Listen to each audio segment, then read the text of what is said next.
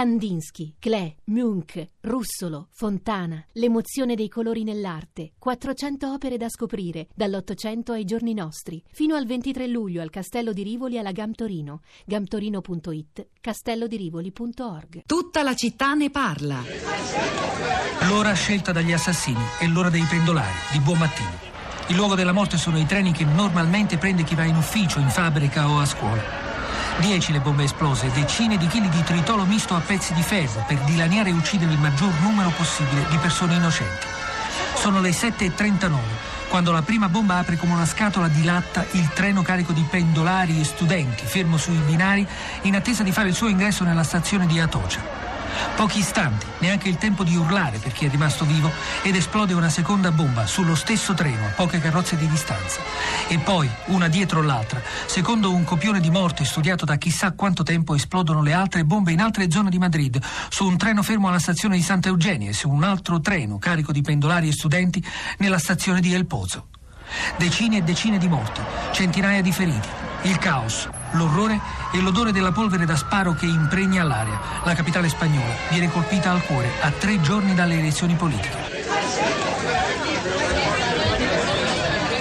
11 marzo 2004, il pensiero di molti ieri, subito dopo l'arrivo della notizia dell'attacco alla polizia sugli Champs-Élysées a tre giorni dal voto francese, è andato a Madrid a quel giorno terribile in cui persero la vita 192 eh, persone uccise da una serie di attentati coordinati da quello che era allora il nemico pubblico numero uno, eh, cioè Al-Qaeda, oggi si chiama ISIS, eh, una serie di attentati che condizionò pesantemente il voto spagnolo, portando sorprendentemente al, al governo eh, di Madrid eh, Zapatero, eh, cambiando anche in qualche modo le sorti di quel paese. Chissà, chissà se questi attentati avranno in qualche modo l'attentato di ieri, molto più piccolo dal punto di vista strategico militare, ma molto efficace dal punto di vista mediatico, la capacità di influenzare il voto, di favorire, c'è chi dice il Front National di Marine Le Pen, altri dicono François Fillon, chissà, chissà, vedremo. Comunque tra poco ne parlerà, basta rimanere collegati con noi a Radio 3 Europa eh, Anna Maria Giordano con un grande esperto di politica francese ed europea come professor François Lafont, quindi rimanete collegati. Nel frattempo,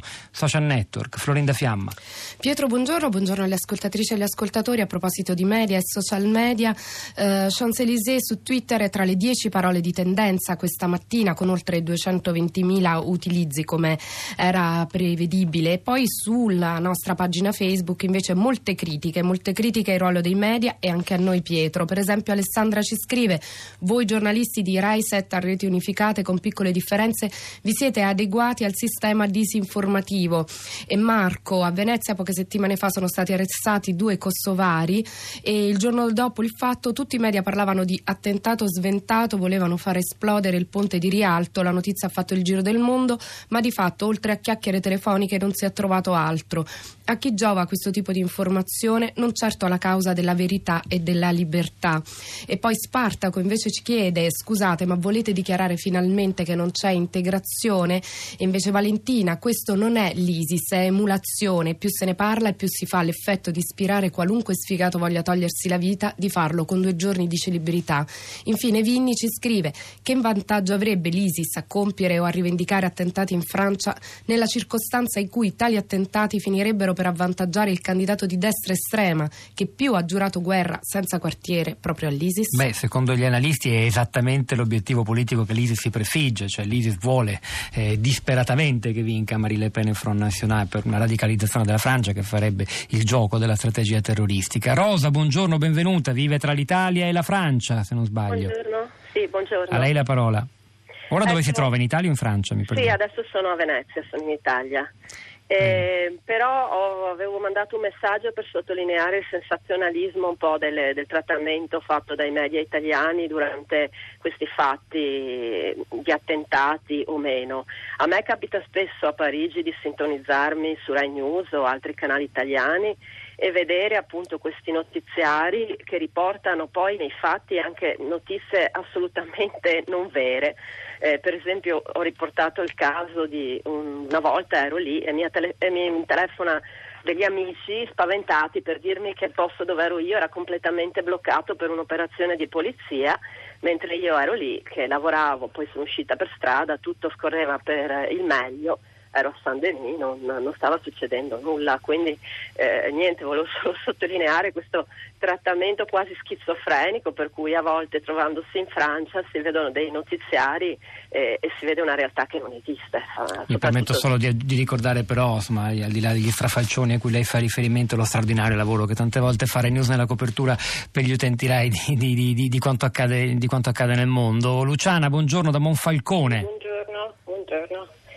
Eh, ma io ho scritto un messaggio nel quale sottolineavo che l'intrattenimento di cui parlava un vostro ospite è legato alle notizie di cronaca nera, di eh, eh, catastrofi, eccetera, è legato alla spettacolarizzazione, eh, alla gestione di questi eventi come uno spettacolo che deve essere coperto come fosse il calcio minuto per minuto che eh, veramente intrattiene in un modo abbastanza perverso, a mio avviso. È un po' quello che ci diceva anche l'ultimo ospite che abbiamo avuto prima del GR, cioè Alberto Pugliafido, questa idea dell'infotainment, questa fusione tra informazione ed intrattenimento che caratterizza anche il racconto di episodi tragici come questi, soprattutto quando ci sorprendono magari alla sera, siamo di fronte alla televisione in un momento di, di rilassamento anche dopo gli impegni della giornata. A proposito di coperture mediatiche, eh, differenti date dall'Italia e dalla Francia. Eh, c'è un messaggio molto interessante, un sms che arriva al 335 5634 da Parigi, lo riconosco dal numero, sì, vivo a Parigi da due anni. Beh, ieri sera ascoltavo la radio francese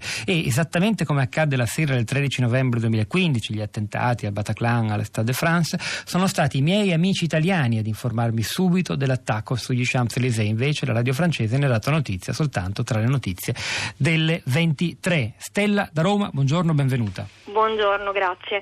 Allora, io volevo, ho mandato un sms perché una delle prime cose che ho pensato eh, ieri sera è stata la coincidenza, diciamo, tra quello che avevo sentito settimane fa rispetto alla possibile, un'unica diciamo, possibilità eh, per spostare l'asse verso Le Pen sarebbe stata proprio eh, degli attacchi in Francia.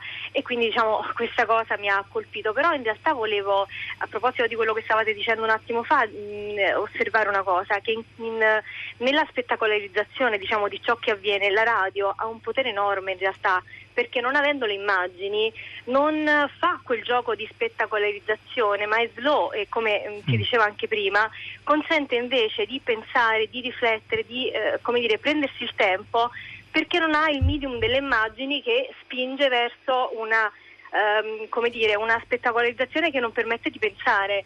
E in questo invece, come dire, un plauso alla radio che è uno strumento potentissimo e anche controcorrente se vogliamo.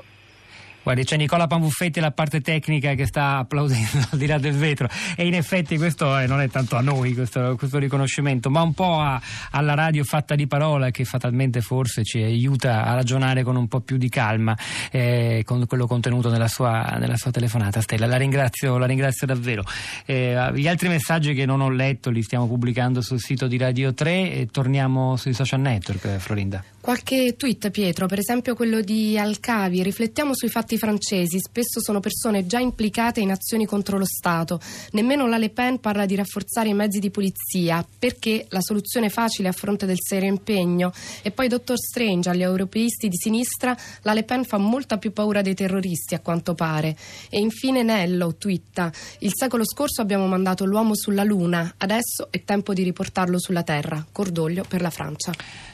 C'è Pola che ci scrive: Io penso, cara città, che abbia sempre ragione Tacito, cui Prodest, chi ci guadagna è Le Pen. Chissà, vabbè, di questo magari tra pochi secondi in realtà comincerà a ragionare gli effetti elettorali di un voto, eh, di, di, un attentato che, su, su, un voto così, così, importante, importante per il destino della Francia, per il destino dell'Europa. Eh, rimanete collegati. Noi sulla città di radio3.blog.rai.it dove ritrovate, come dicevo prima, i confronti importanti, le analisi di Gilles Capet e Oliver Roy. Eh, Capelle e Oliver Roy intervistati da Lorenzo Cremonese e molti altri contributi sul rapporto tra media e terrorismo. Eh, poi tra poco anche alcuni estratti audio della puntata, quindi continuiamo a lavorare anche lì, seguiteci, eh, poi in diretta torneremo ovviamente lunedì mattina. C'era, come già detto, Nicola Pambuffetti alla parte tecnica stamani, al suo fianco Piero Pugliese alla regia, Pietro del Soldà e Florinda Fiamma a questi microfoni, al di là del vetro la nostra curatrice Cristiana Castellotti, Cristina Faloci e Rosa Polacco che vi salutano. Buon fine settimana, a lunedì.